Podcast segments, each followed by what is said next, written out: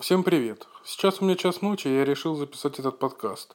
Многие заметили, что мои подкасты, они не профессиональные, то есть э, звук не обрабатывается.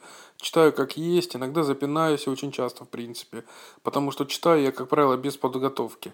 Ну, читаю, в смысле говорю. То есть я как бы не пишу текст, я не готовлю его. И надеюсь, что в этом есть какая-то своя изюминка.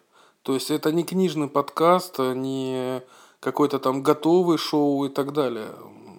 Как оно есть, так и читается. Э, закончил читать книгу «Ритейл от первого лица». Хочу порекомендовать данную книгу многим начинающим руководителям, да не только. Книга действительно интересная. Много э, что есть в ней почерпнуть. Э, есть решения, которые действительно и тезисы я для себя лично записал. То есть всем рекомендую. Всем пока.